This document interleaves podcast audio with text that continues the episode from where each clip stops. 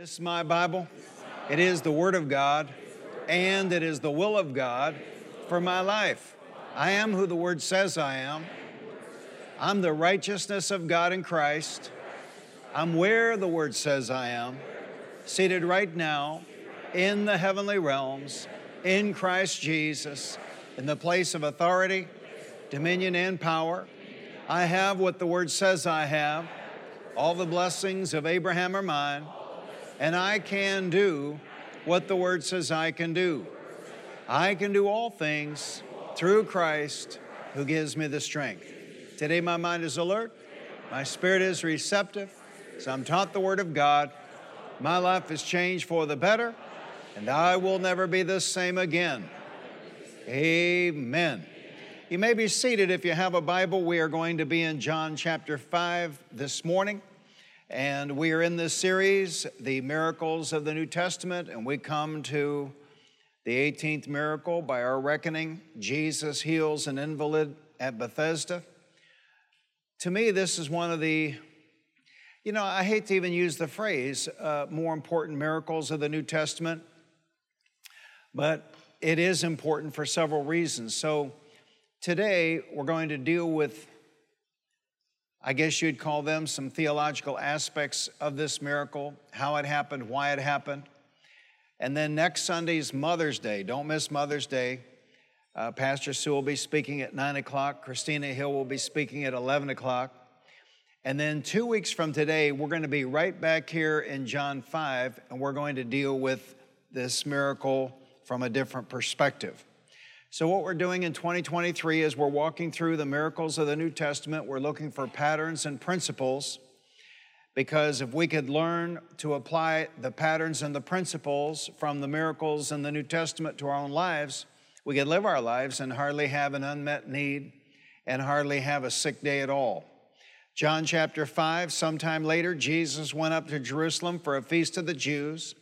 Now there is in Jerusalem near the sheep gate a pool which in Aramaic is called Bethesda, and which is surrounded by five covered colonnades. Here, a great number of disabled people used to lie the blind, the lame, the paralyzed. One who had been there, one who one who was there had been an invalid for 38 years. Tell your neighbor that's a long time. Tell the neighbor on the other side that's a long time. When Jesus saw him lying there and learned that he had been in this condition for a long time, he asked him the most outrageous and ridiculous question. And we're going to deal with this this morning. Do you want to get well? Do you will? Do you want to get well? Sir, the invalid replied, I have no one to help me into the pool when the water is stirred. While I'm trying to get in, someone else goes down ahead of me. Then Jesus said to him, Get up Pick up your mat and walk. At once the man was cured. He picked up his mat and walked. The day on which this took place was a Sabbath. And so the Jews said to the man who had been healed, It is the Sabbath. The law forbids you to carry your mat. But he replied, The man who made me well said to me, Pick up your mat and walk. So they asked him, Who is this fellow who told you to pick it up and walk? The man who was healed had no idea who it was, for Jesus had slipped away into the crowd that was there. Later, Jesus found him at the temple and said to him, See, you are well again. Stop sinning, or something worse may happen to you. And Faith Christian Center may very well be the only church in America today where those words will be uttered. Stop sinning, or something worse may happen to you. The man went away and told the Jews, What a punk. But the Bible deals with this in the same gospel, John's gospel, that many they, they, they were afraid to put their faith in Jesus for fear of what the Pharisees would do to them. And this is what religion does. The man went away. I mean, I'm telling you, if I'm not trying to be offensive, but I mean, it wouldn't matter to me. I mean, if I'd been an invalid 38 years, it wouldn't matter to me who it was that uh, healed me, I, I, I wouldn't go rat them out. Dear Lord God, I grew up in Detroit. You didn't rat in Detroit. The worst beating I ever took in my life was because of not ratting out. This is a total side journey. So I'm sitting there in junior high school at Butcher Junior High School, and uh, we had a, you know, it was pretty much a white area, but we had this young black kid in class. His name was Russell, and he sat in front of me in this class, and he, you know, we were kids, we were young, we were stupid. So he tears up this piece of paper and blows it, and it goes everywhere. And the teacher turned, and of course, it had to be my fault because everything is my fault. And Gene, pick it up. I said, I'm not going to pick it up. I didn't, I didn't do it.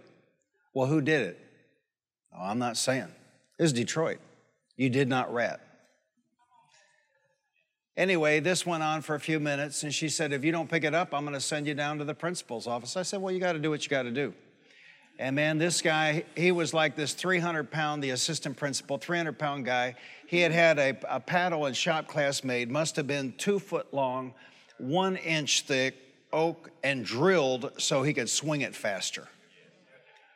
And he, he reared back and let me have it. He said, "You're gonna go pick up that paper? I said, No, sir. Then he gave me another one. And, uh, but you know, you didn't rat, not where I grew up. So,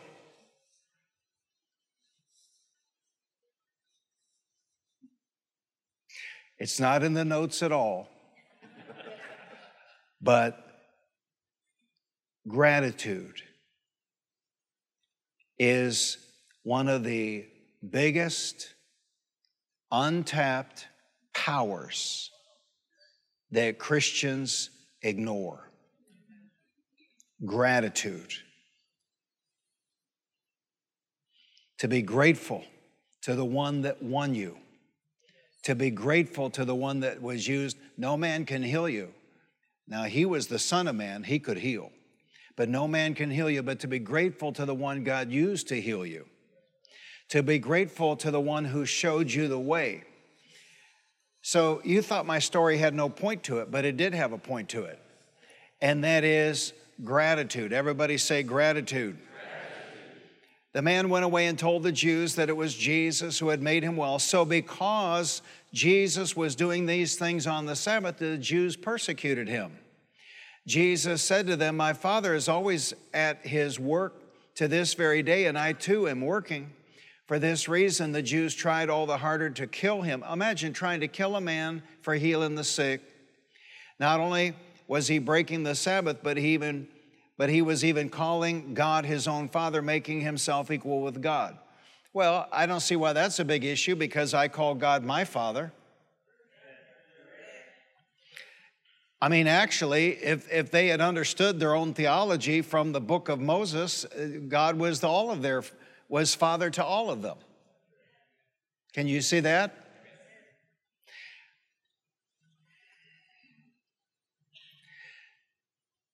The bottom line is, he was doing what they could not do, and that's the beef.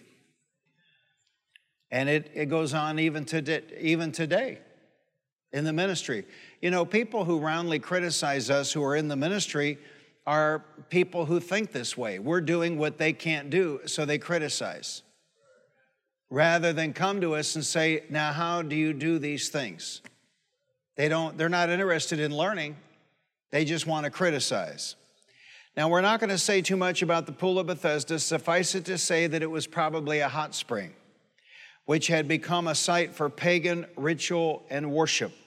And Jesus chose this site and this man.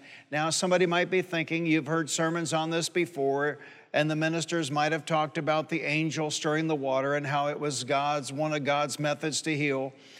The reason I have chosen to set that thinking completely aside is there's nothing like it anywhere in 66 books of the Bible. There's no, there's, no, there's not anything related to it anywhere in the Bible, so I just set it aside. Because in the mouth of two or three witnesses shall every word be established. And Jesus chose this site and this man to purposefully heal a man on the Sabbath day. In other words, in other words, and you see this, this is why theologians don't like the Gospel of John. I love them all. This is why theologians don't like the Gospel of John because John consistently recorded, recorded this running theological battle between Jews, Jesus and the Pharisees. And the bottom line is there's no other way to read this miracle but this. He picked a fight with them on purpose. He picked a fight with them on purpose. This healing was a statement by God about the importance of people versus days and rules and holidays and regulations. Say it out loud God cares about people. Say it again God cares about people. So Jesus purposefully healed this man on the Sabbath. I mean, the man had been an invalid for 38 years. So, what difference would another day have made? Why, why didn't Jesus just wait until the next day, a non Sabbath day, to heal this man? The Jewish religious leaders should have been thrilled about this man who had been an invalid for 38 years getting healed on any day. See, if, if they had loved people, if they had cared about people, they would have been happy that this man was healed on any day. But see, religious folks put rules and regulations ahead of people. Religious people have a kind of government worker mentality. It's got to be done their way or it's not right. And listen, this is one reason why, you know, I'm, I'm, uh, I'm hopeful for a revival in the coming days, and this is why I'm seeding these thoughts along the way that when revival comes, things happen that you're not anticipating, they're not normal, they're not typical, they're not usual, and you have to give the Holy Spirit leeway. You just cannot run a, a, a service trying to control everything. Because when God moves, He doesn't come and ask me for permission, and He doesn't come ask you for permission on what He's about to do. Can you see that? So we have to be open. The main thing is that people get saved, people get set free, people get healed, people get delivered. That's what's important because it's all about people. Jesus purposefully healed this man on the Sabbath day to challenge the ideas that were current at the time and now about the secular nature of disease and healing. You see, they were saying it's not lawful to heal on the Sabbath because, to them, in their way of thinking, healing was a secular activity. And by purposefully healing this invalid on the Sabbath, Jesus was challenging that idea and saying healing is not a secular activity, healing is a spiritual activity. Now, I need to clear something up. Last Sunday, I made reference that we don't operate exactly like Jesus did. We just want people well. As people come to us and they tell us their troubles in the fellowship atrium, and if we know of some natural cure or some natural help, we'll tell them about it. But then on the other hand, we'll lay hands on the sick. In other words, we do both. And I did not mean to diminish or to make small the fact that Jesus only ministered to the sick spiritually. The point is, that was his calling. That was his purpose. That's why he came. So he wasn't going around Judea telling them about vitamin D. Can I get an amen? And I don't even know 2,000 years ago that they knew what vitamin D was. So I was not trying to uh, cast uh, shade on his work and his ministry. I was just pointing out that when Jesus approached sickness and disease, he approached it from a spiritual basis. His posture was spiritual. He never did chiropractic, uh, uh he never tried to uh, do uh, you know, chiropractic uh, uh, help on somebody. He never told anybody to get more rest at night.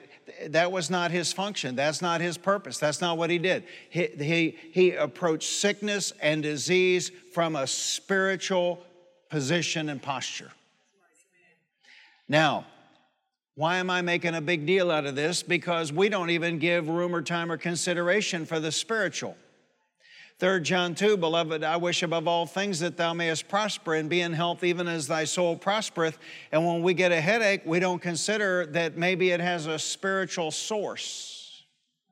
Or when we have pain in our body, maybe it has a spiritual source. Or when there's something amiss in our body, maybe it has a spiritual source because Jesus dealt with all of these issues from a spiritual position. This healing on this day was designed by Jesus to show them that healing was sacred enough to be done on the Sabbath day, and that healing the sick was an essential part of his spiritual ministry. I mean, why did he tell this man later, stop sinning or something worse may happen to you? What has sin got to do with the body? Talk to me, what has sin got to do with the body? Well, apparently a lot because he told this man to stop sinning or something worse might come upon him. Now, many people today have similar ideas to the Jews of 2,000 years ago. That is, if you say too much about healing, if you say too much about your body, you are unduly exalting the importance of the body. In this healing, we also see the folly of the things that men depend upon for healing. I said the folly of the things that men depend upon for healing. And when Jesus undertook the healing of this invalid, he paid no attention to the pool. He made no reference to the pool of Bethesda. There were so many people gathered there at the pool of Bethesda. The Bible says that the Jews had built five porches or colonnades or awnings to give shade to all the people who were waiting around this pool. Five porches full of all kinds of people waiting for an angel to stir the waters the blind, the deaf, the crippled. Now, we're discussing the folly of the things that men depend upon for healing. Imagine sitting there for years by that pool waiting for an angel to stir the water so that maybe, just maybe, you could be the first person down into the water. Because the superstition was that on occasion an angel would stir the water and the first person into the water would be healed. Now, you know, and I know it most likely was a hot spring that bubbled on occasion but it had become a religious belief system in the minds of many that had replaced the covenant that God had made with Israel. Now, I'm not trying to be unkind or cruel, but these stories are in the Bible for a reason. When I say stories, these historical accounts of what actually happened are in the Bible for a reason. We know of a former Word of Faith church and they actually are having faith shot Sundays where people come to church on Sunday and get a booster. I'm talking this morning about the folly of the things men put their faith in to get healed. The folly of the things men put their faith in to get healed. Because the superstition was that on occasion an angel would stir the water and the first person into the water would be healed. You see, that man who had laid there for 38 years waiting for a superstition to heal him already had a covenant of healing. That man who had been an invalid for 38 years and had laid there waiting for an, a superstition to heal him already had a covenant of healing. Exodus 15 26, he said, If you listen carefully to the voice of the Lord your God and do what is right in his eyes, if you pay attention to his commands and keep all his decrees, I will not bring on you any of the diseases I brought on the Egyptians, for I am the Lord who heals you. This was the covenant that man had. I am Jehovah Rapha, I am the Lord who heals you. In that same covenant, Exodus 23, 25, and 26, so you shall serve the Lord your God, and he will bless your bread and your water, and I will take sickness away from the midst of you. No one shall suffer miscarriage or be barren in your land. I will fulfill the number of your days. In that covenant, God, the God, the God of Abraham, Isaac, and Jacob said to his children Israel, I will take sickness away from the midst of you. So the man had a healing covenant, but he was ignoring the healing covenant. Deuteronomy 7:15 and the Lord will take away from you all the sickness and will afflict you with none of the terrible diseases of Egypt which you have known but will lay them on all those who hate you. In that covenant God said to Israel the Lord will take away from you all sickness. You see that man who had been an invalid for 38 years and had laid there waiting for a superstition to heal him already had a covenant of healing with God. And Christians do the exact same thing today. Friends, we are healed by faith in God's word. There is no other way. I said, friends, we are healed by faith in God's word. There is no other way. Yeah, but I know somebody went to a meeting and somebody laid hands on them and they were healed. They wouldn't have gone to the meeting, they wouldn't have gotten in line, they wouldn't have had hands laid on them without faith in His Word. And how would they have known about doing any of that if they had not read the Word or heard the Word? Said out loud. We are healed by faith in God's Word. There is no other way. But it is the nature of man to look for other mystical or spooky ways of being healed.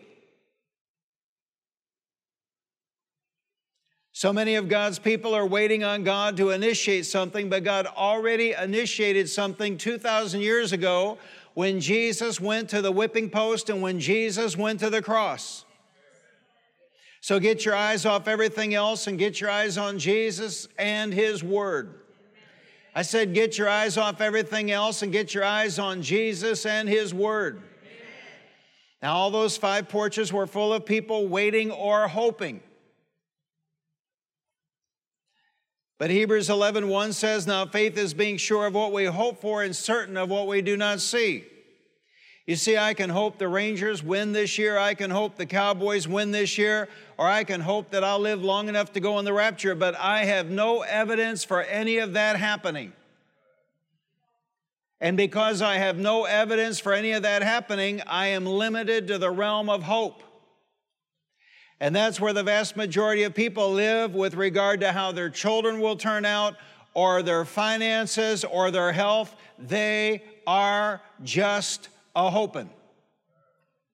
But Hebrews 11 1 says, Now faith is being sure. How can we be sure? Faith is being sure of what we hope for and certain of what we do not see. How can we be certain? How can we be sure? How can we be certain? Well, we can be sure and we can be certain when we have evidence.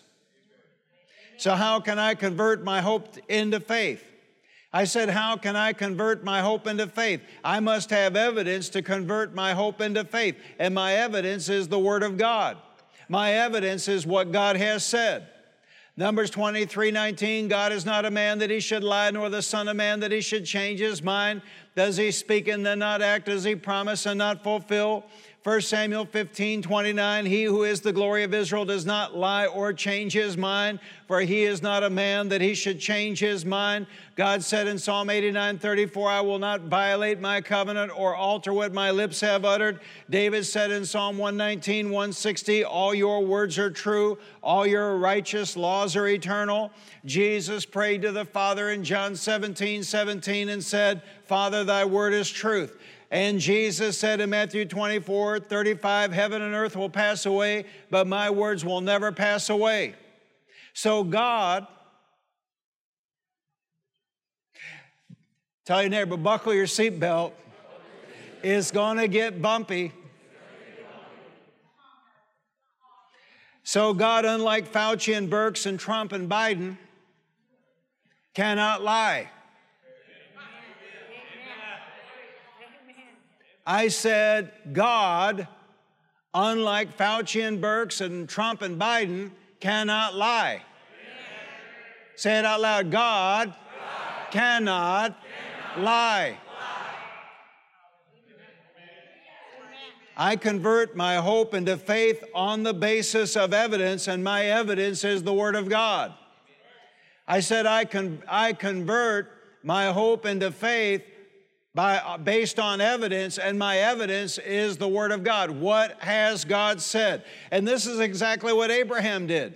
He converted his hope into faith on the evidence of God's Word. Romans 7, Romans 4 17 and 18, as it is written, I have made you a father of many nations. He is our father in the sight of God in whom he believed, the God who gives life to the dead and calls things that are not as though they were.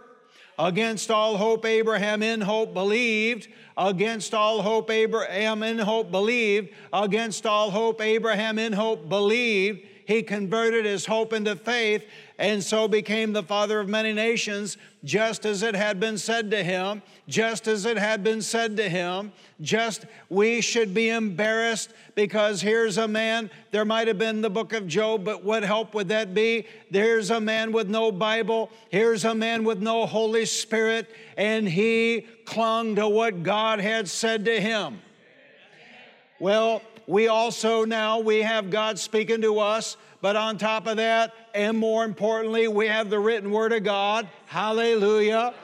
On top of that, we have Jesus. On top of that, we have the baptism in the Holy Spirit. God forgive us for our unbelief. Just as it had been said to him, so shall your offspring be. And we have God's word, we have God's promise that what worked for Abraham will work for us. Picking up in verse 19, without weakening in his faith, he faced the fact that his body was as good as dead since he was about 100 years old and that Sarah's womb was also dead. Yet he did not waver through unbelief regarding the promise of God, but was strengthened in his faith and gave glory to God, being fully persuaded that God had power to do what he had promised. This is why it was credited to him as righteousness. We have not paid enough attention to this. When we take God at his word, when we put God's word ahead of man's word, when we attach our faith to what God has said, when we refuse to turn to the left or the right one degree, when we approach the Word of God like a junkyard dog and we lay a hold of it and we refuse to let go of the Word of God, God considers us to be righteous. This is why it was credited to him as righteousness. The words it was credited to him were written not only for him alone, but also for us to whom God will credit righteousness for us who believe in him who raised Jesus our Lord from the dead. Tell your neighbor if God's word worked for Abraham, it'll work for me.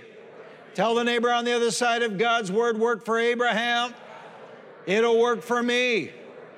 Now, here's what we don't want to do. We don't want to do what Abraham did, and we don't want to do what, what God does. We don't want to do what Abraham did, and we don't want to do what God does, and that is call those things which be not as though they were. You've heard this story a thousand times, but some of y'all still haven't gotten it. We started construction on the starter church up there at I 30 and Fielder Road, August of 19. 87, October, I think it was the 4th, 1987, we had the stock market crash. That didn't affect any of our people. Nobody had any money, but it affected the economy. There was a nasty recession that followed. We moved into the building up there at I 30, second Sunday of April 1988, and went right into this nasty recession, and we weren't making it. By that time, you know, I'd been connected to Kenneth Hagin and John Osteen, and so, man, I just made up my mind. Got exposed to Fred Price, eh, that was June of 88. I just made up my mind, man. We got to we got to do something drastic. We got to do something radical, man. We just we just have got to find a new gear. And it was Philippians 4:19, and my God will meet all of your needs according to his glorious riches in Christ Jesus. Sounds very elementary today, but I'm telling you what, it, let me tell you what, let me tell you what, I I hate worry. If you're here this morning and you got worry going on in your heart, you have my sympathy. I hate it. Can't sleep, can't rest. Your every waking moment is filled with thoughts of what could happen, what might happen. I hate it. I hate worry. Hallelujah. That's why I make my business to stomp the devil and get him out of my life and get him out of my body and get him out of my money because he is the worry he is the cause of worry. And so we started saying all of our needs are met. And I got criticized for it. People would, you know, say, people might have known something. You know, people talk what they know they talk about. You know, they might have, you know, Pastor, you're lying. You, you know that's not true. All your needs aren't met. I'd stand right up there on Sunday morning and I'd say, all of our needs are met. And the devil would be whispering in my ear, You're lying. You know you're lying. But and, and I went round and round on how to justify what I was doing, and I came to this. I really wasn't even that much into Romans 4 at that point, but I came to this. How can I say about my life what God has said about my life and tell a lie? That's what I came to. And then later, of course, I got more into Romans 4 that this is who we serve. who We serve the God who calls things that are not as though they were, those things which be not as though they were. Hallelujah. We got our needs met. And then I got tired.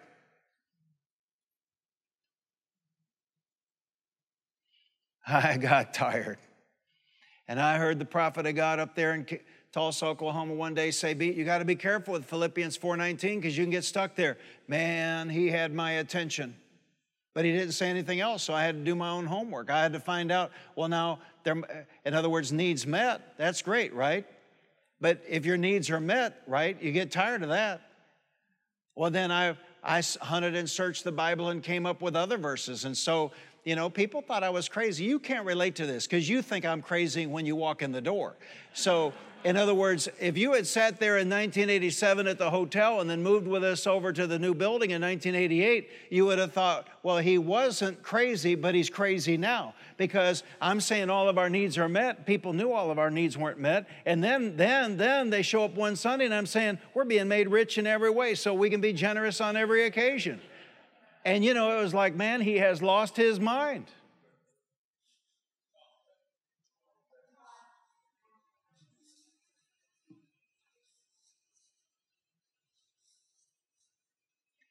How long are you going to sit there and hear the Word of God and rely on a superstition?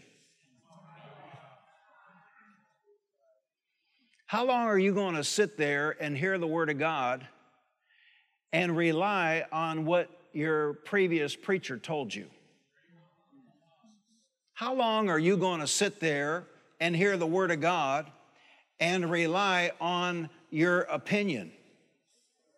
There's no power given unto man but the Word of God.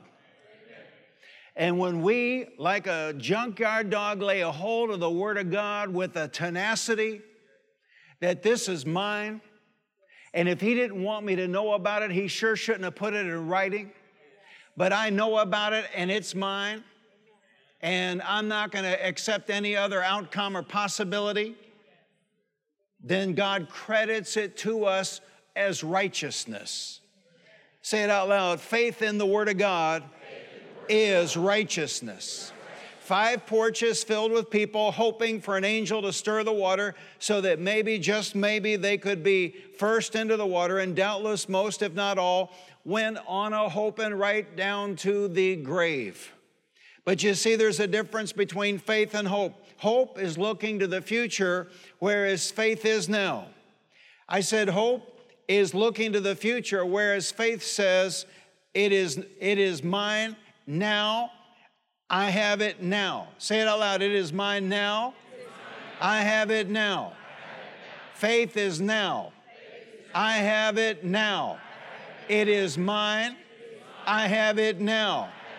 See, hope is a good waiter, but a poor receiver. And there they were on that day, five porches filled with people waiting, and here comes Jesus. Five porches filled with people waiting the blind, the lame, the halt, and here comes Jesus. See, the test of faith is it's always present, and faith takes the blessing now. This is how you can tell whether you're in faith or not. And this is how you can tell whether others are in faith or not. The test of faith is it's always present and faith takes the blessing now. Hope, very often, though, is mistaken for faith. Hope is waiting, whereas faith receives it now. Hope is waiting, whereas faith takes it now. There is something else at play here, and that is the folly and the helplessness of leaning on others. So there they were that day, five porches filled with people waiting, and here comes Jesus. And Jesus said to the man, Do you want to get well? A seemingly nonsensical question. And how did the man answer Jesus? Watch it now. The revelation's blinding. How did the man answer Jesus? Sir, the invalid replied, I have no one to help me into the pool when the water is stirred. While I'm trying to get in, someone else goes down ahead of me. Sir, the invalid replied, I have no one to help me.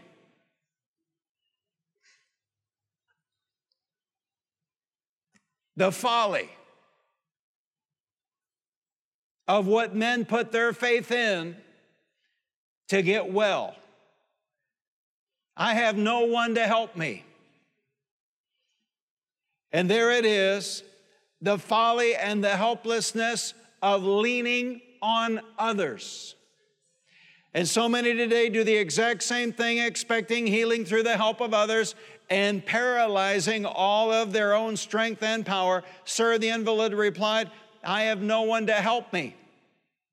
I think the King James says, I have no man to help me. Look unto man. Look unto man. Looking to man. You know, when we came back from missionary work in Kenya, I, we had every intention of pioneering this church under the auspices of the denomination we went to Kenya with, but they, some local guys saw to it that that didn't happen, and we were, we were happy, we were fine.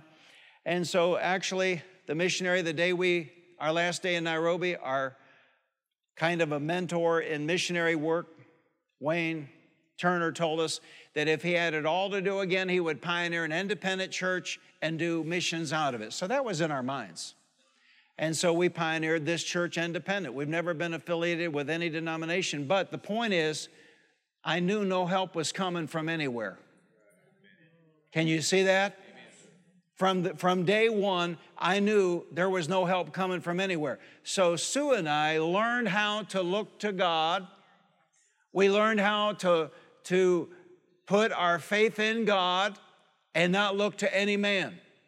But in the King James, if I'm not mistaken, he said, Sir, I have no man to help me. We did a series up at I 30 called Walking Independently in Financial Covenant with God. It seems to be something that people have trouble doing. That I, am not going to look to the government, and I'm not going to look to my daddy, and I'm not going to look to this person over here, and, and I'm not going to uh, try and mooch off my brothers. So imagine he was laying there, an invalid of 38 years, talking to the Son of God, and his eyes were on man. I want you to see him. I want you to see him in your mind's eye. Five covered colonnades filled with the blind and the halt and the lame, waiting, putting their faith in superstition that an angel's going to stir the water in this pool and whoever gets down there first, and if you got blind and you got people with various maladies, how is a cripple ever going to get in the water first? And in the midst of all of that, here comes God. He's talking to God. He's talking to God. And he says, but, but everybody here's probably done it. Father, no one will help me. I can't get anybody to help me. Talking to God, and his eyes are on man. Get your eyes off of man and get your eyes on God. Get your eyes off of man and get your faith on God. Hallelujah. But, but fathers, they said they would help me. Get your eyes off of what somebody promised you and get your eyes on what God has promised you. Because God cannot lie. Hallelujah. And Jesus said to the man, Do you want to get well? Real faith works through a decided and firm will. In the King James, Jesus said to the man, Wilt thou be made whole? Will you be made whole? Will you be made whole? Do you want to get well? Do you will it? Do you will it? Will you be made whole? This expression is the real element of effective faith. We probably all wondered why in the world did he ask these people? It happened over and over and over and over and over. Jesus would ask these people, Do you want to get well? Do you want to get well? Wilt thou be made whole? See, real faith works through a firm and decided will, but faith is not mere willpower, but its seat and its region is the will. You have to will to believe, you have to will to receive. The will is the mightiest thing that God ever gave to man. You know, I was driving down the road one, uh, about a week back, and I tried my best, but I missed that squirrel. they don't have a will. Why, why do squirrels act squirrely? It's genetically hardwired into them.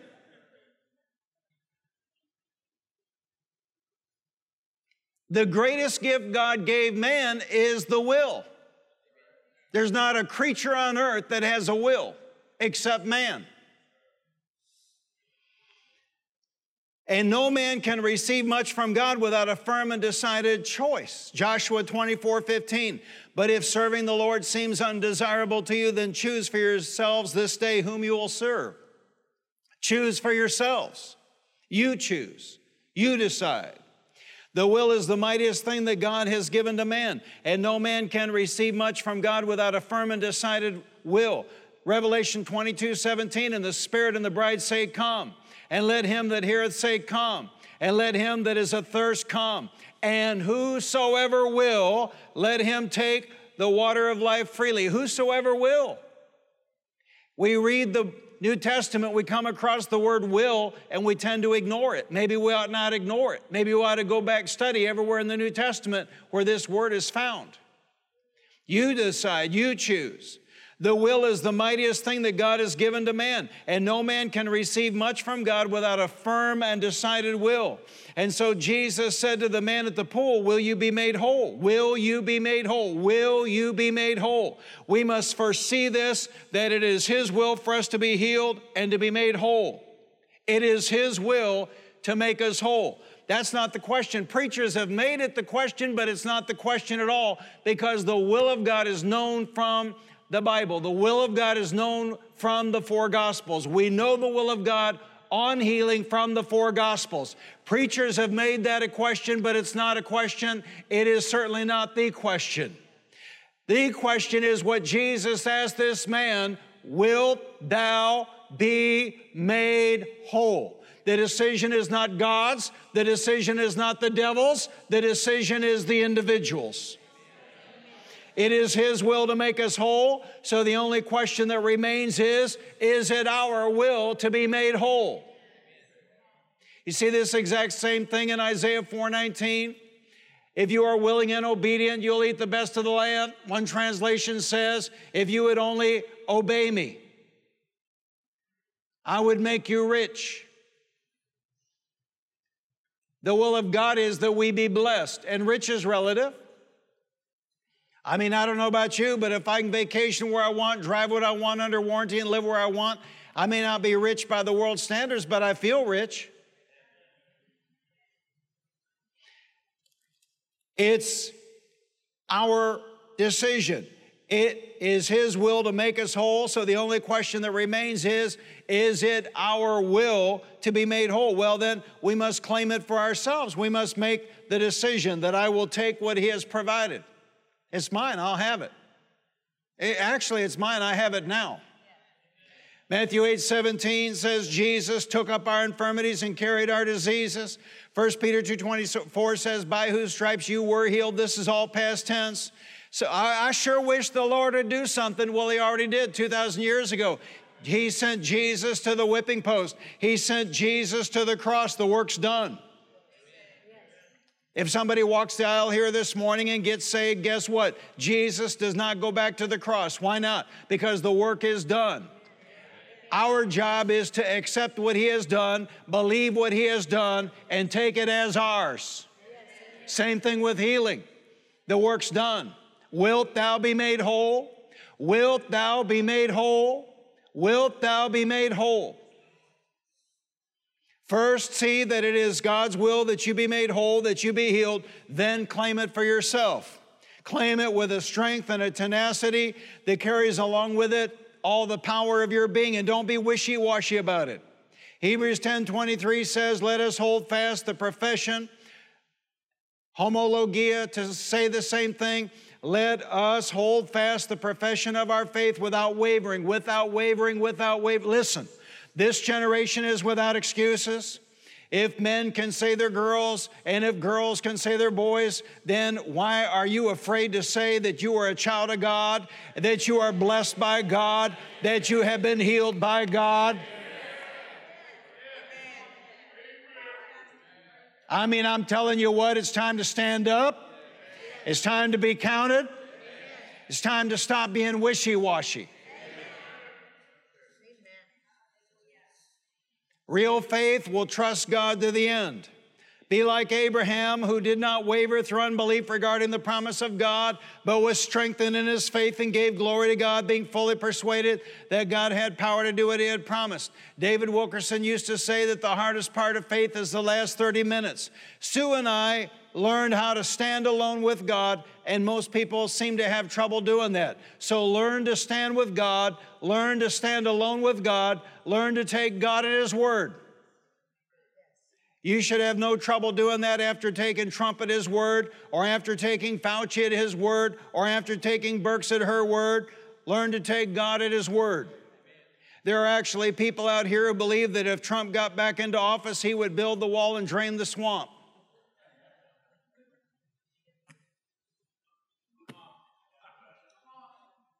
Liar, liar, pants on fire. But people put their faith in that. Well, Pastor, are you saying he was not better than the alternative? Well, sure, he was better than the alternative, but to put your faith in that is uh, ludicrous. It's ludicrous.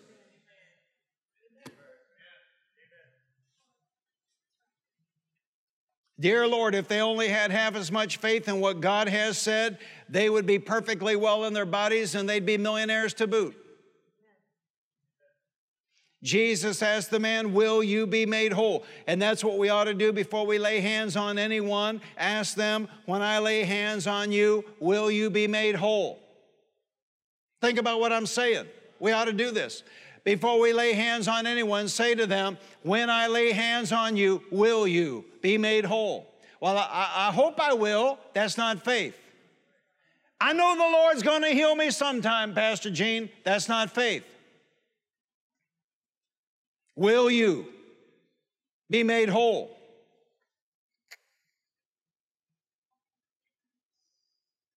See, faith takes the position, it's mine, I have it now.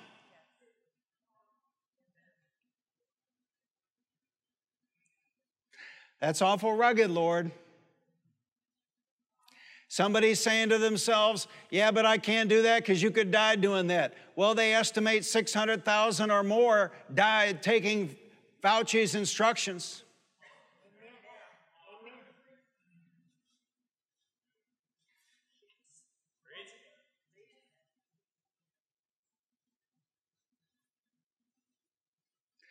The least risk is to believe God. Will thou be made whole? Or are you just a hoping? Will thou be made whole? Shout it out loud, it's mine. It's mine. I have it now. Have it now. Shout it out loud, it's mine. It's mine. I have it now. And that ought to be your posture and your position of faith, no matter what you're believing God for. Getting a credit card paid off, getting a growth out of your body, getting pain out of your body. Listen, you got to be tough about it because sickness and disease can possibly have a physical cause or reason, but sickness and disease can also have a spiritual cause or reason, but a spiritual cure will fix sickness and disease no matter what the reason. Jesus put to naught every work of Satan on Calvary's cross Colossians 2:15, one translation says that Jesus put to naught every work of Satan on Calvary's cross. Galatians 3:13 Christ redeemed us from the curse of the law by becoming a curse for us for it is written cursed is he who everyone who's hung on a tree listen so when something comes against us, I wish I'd known this right here 30 years ago. It'd be invaluable. I'd give, a, I'd give an extra million dollars today if I could send this back to myself through time. And that is this that when the least little thing attacks your body, you go to war. And you drive Satan out, and you drive that pain out, and you drive those symptoms out, and you tolerate nothing because we have been given authority. Jesus said, Behold, I give you authority over all the power of the, enemy, and nothing shall harm you. Do we believe that? And nothing shall harm you. Do we believe that? Or is that why we have all this backup in case the Word of God fails?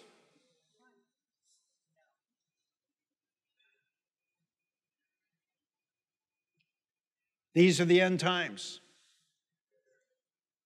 The Antichrist is surely alive on the earth this morning. And what is going on, I do not see God permitting it to go on very much longer. And I say without apology on May 7, 2023, in this place, it's time to put aside faith in men it's time to put aside every superstition, and it's time to believe God and to take God at His word. Amen. Can I get an amen? amen? Let's all stand up. Let's bow our heads. I want to give you an opportunity to make your decisions and commitments for the Lord this morning. You might be here this morning and you've never made Jesus Christ the Lord and the Savior of your life individually and personally. Jesus said, John 3, you must be born again. He didn't say it was a good idea. He didn't say it was highly recommended. He said, You must be born again. Revelation 3, he said, Behold, I stand at the door and knock. If anyone hears my voice and opens the door, I will come in and fellowship with him and he with me. Again, the decision is ours, the choice is ours. It's up to us. How many this morning would say, Pastor, I've never made Jesus Christ my Lord and my Savior individually and personally, but I want to do so this morning? Pastor, as we wrap up this message, I want you to pray with me. I want to give my life to Jesus. I want to be forgiven of my sins. I want to live for God from this day to my last day. If that's you this morning, wherever you are, lift a hand up, lift it up high enough to where I can see it. We're going to pray. There may be others here this morning, you're away from God, you're backslidden, you're not living for the Lord like you once did, you're not living for the Lord like you promised Him you would. The Word of God says in 1 John 1 9, if we confess our sins, He is faithful and just to forgive us of our sins and to cleanse us from all unrighteousness. How many this morning would say, Pastor, that's me, I'm away from God? I'm not living for the Lord like I know I should, but I don't want to remain in a backslidden condition. Pray for me, Pastor. I want to recommit my life to God. I want to live for Him from this day to my last day. If that's you this morning, wherever you are, lift a hand up, lift it up high enough to where I can see it. We're going to pray. For the sake of those who are watching online and maybe are wanting to make a commitment to the Lord Jesus Christ or a recommitment, everybody in the room, let's pray this prayer out loud. Father God, time's gone by. I've gone my own way, done my own thing, and I've lived for self. But today I turn my life around. I repent and I give you my life. I ask in the name of Jesus that you would forgive me of my sins Wash me, cleanse me, purify me, sanctify my life. Take out of my heart anything that would hinder me in my walk with you. And I thank you, Father God, for not rejecting me, but for receiving me unto yourself. It's in Jesus' name I pray. Amen. Amen. Somebody may wonder why do we pray the prayer even if nobody has indicated that they want to make a decision. Back at the hotel when we were pioneering, 84 to 87, we had a elderly woman come, start coming to the church. She brought her son and his daughter. And she tried and tried and tried to get her husband to come to church, and he wouldn't come. Years later, he told me this story that he actually owned the building where Kenneth Copeland had his first office over on I 35. Rented, he was Kenneth Copeland's landlord. When Kenneth Copeland moved out of there and came to Arlington, he rented those offices to Jerry Savelle. He was Jerry Savelle's landlord. So he had been witnessed to. There's no doubt he had been witnessed to, but he had resisted every effort anybody ever made to win him to Christ. And part of the reason was he was a lifelong alcoholic. Lifelong alcoholic. And of course, he never thought that I'd get that building built up there at I 30 and Northfield Road. So he told his wife, he said, well, I'll tell you what, if that preacher ever gets that building built, I'll go. And so we moved in there the second Sunday of April, 1988, and it was a, a week or two later, or I don't think it was Easter Sunday the day we moved in, but it was sh- short, very quickly. And sh- here he comes. And I give the altar call, and people were saved that day, I know that. But I had everybody pray the prayer just like we do. And he told me later, he said, Preacher, he said, I had no intention of getting saved. He said, I had no intention of giving up alcohol. He said, it was the last thing on my mind. He said, I just promised my wife if you ever got that building built, I'd go. And he said, and you had everybody pray the prayer. And he said, so he said, I prayed the prayer. And he said, I walked out the doors of that church and he said, I never wanted another drink.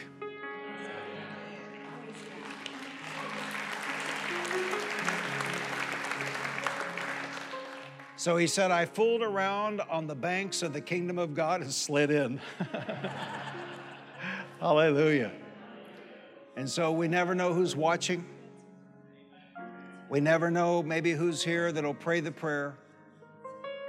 But I know this God is wonderful. And if we'll give Him the opportunity, He will do wonderful things in our lives. Amen.